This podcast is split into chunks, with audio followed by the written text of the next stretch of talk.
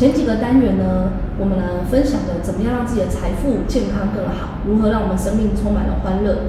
那接下来呢，我要跟大家分享一个在我们生命里面也非常重要的一个存折，而这个存折呢，当你提领出来以后呢，它就无法再存入了。它是在每个人的一生里面占了非常重要的部分。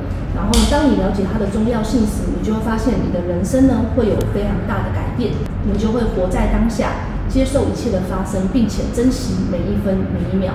接下来，我们要来聊聊时间对我们人的重要性。当被问到什么是我们生命中会犯的最大错误，佛陀会回答：这个错误是你认为你有的是时间，你认为时间是免费的，它是无价的，你无法拥有它，但你可以使用它；你无法保存它，但你可以花掉它。而时间一旦溜走，你永远无法把它找回来。一般人平均有七十八年的时间可活，我们花了二十八点三年的时间在睡眠上，那几乎占了我们三分之一的生命长度。但三十趴的人中，甚至有为了睡眠品质挣扎着。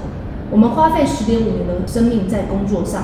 但是超过一半的人想要离开现在的工作，时间是比金钱更来得有价值的。你可以挣更多的金钱，你却无法挣得更多的时间。我们把九年的时间花在电视跟媒体上，把六年的时间花在日常琐碎的事上，把四年的时间花在吃喝上，把三点五年的时间花在教育上。把二点五年的时间花在打扮上，再把二点五年的时间花在购物上，我们把一点五年的时间花在育儿上，最后我们把一年的时间花在通勤上。如此一来，我们却只剩下九年的时间，而我们该如何运用剩下的时间？贾博士说：“你的时间是有限的，就别把它浪费在过别人的一生吧。”如此一来，这是个好消息，也是个坏消息。坏消息是时间飞逝，好消息是你正在驾驭时间。想象一下，在你醒来的每一天，你的户头有八万六千四百元，而无论你花费与否，到了夜的尽头，它都会消失。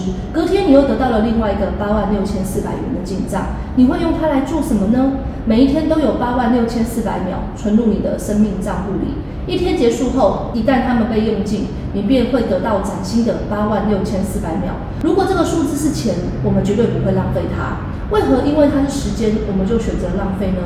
与钱相比，那些秒数的影响力更为深远。因为你永远可以赚得更多钱，但你却无法制造更多的时间。要了解一年的价值，去问问那些被当掉的学生；要了解一个月的价值，去问问怀孕最后一个月失去孩子的母亲；要了解一个星期的价值，去问问线上杂志的编辑；要了解一小时的价值，去问问那些远距恋爱中的伴侣。要了解一分钟的价值，去问问刚刚错过公车、火车或飞机的人；要了解一秒钟的价值，去问问那些刚跟意外擦肩而过的人；要了解一毫秒的价值，去问问那些在奥运上得到第二名的选手。我们认为是别人在浪费我们的时间，但其实是我们允许他们这么做的。实际上，把两个人都住在我们之内，不要把别人摆在自己之前，尤其当他们把你当做一个备选。在我们之中，有些人失去重要的人，因为我们不重视他们的时间。在我们之中，有人没有体认到对方的重要性，直到他们离我们而去。在我们所有的内在，都有两个声音：一个要求我们奋发向上，一个要求我们向外扩展。一种要求我们成长的声音，还有个声音让我们退缩的声音，让我们怠惰的声音，让我们自满的声音，还有让我们自我局限的声音。从我们每天醒来那一刻，直到入睡，两个声音就在我们内心交战着。试想，哪个声音会胜出呢？我们最常聆听哪一种？我们支持的哪一种？我们放大的是哪一种？我们可以选择如何好好运用时间。生命跟时间是最好的两个老师。生命教会我们善用时间，时间教会我们生命的价值。如同威廉·莎士比亚说过：“对于那些渴求的人，时间是缓慢的；对于那些惊恐的人，时间是快速的；对于那些哀伤的人，时间是漫长的；对于那些欢庆的人，时间是短暂的；对于那些懂得去爱，时间是永恒的。”就让我们一起好好珍惜我们的每一分每一秒吧。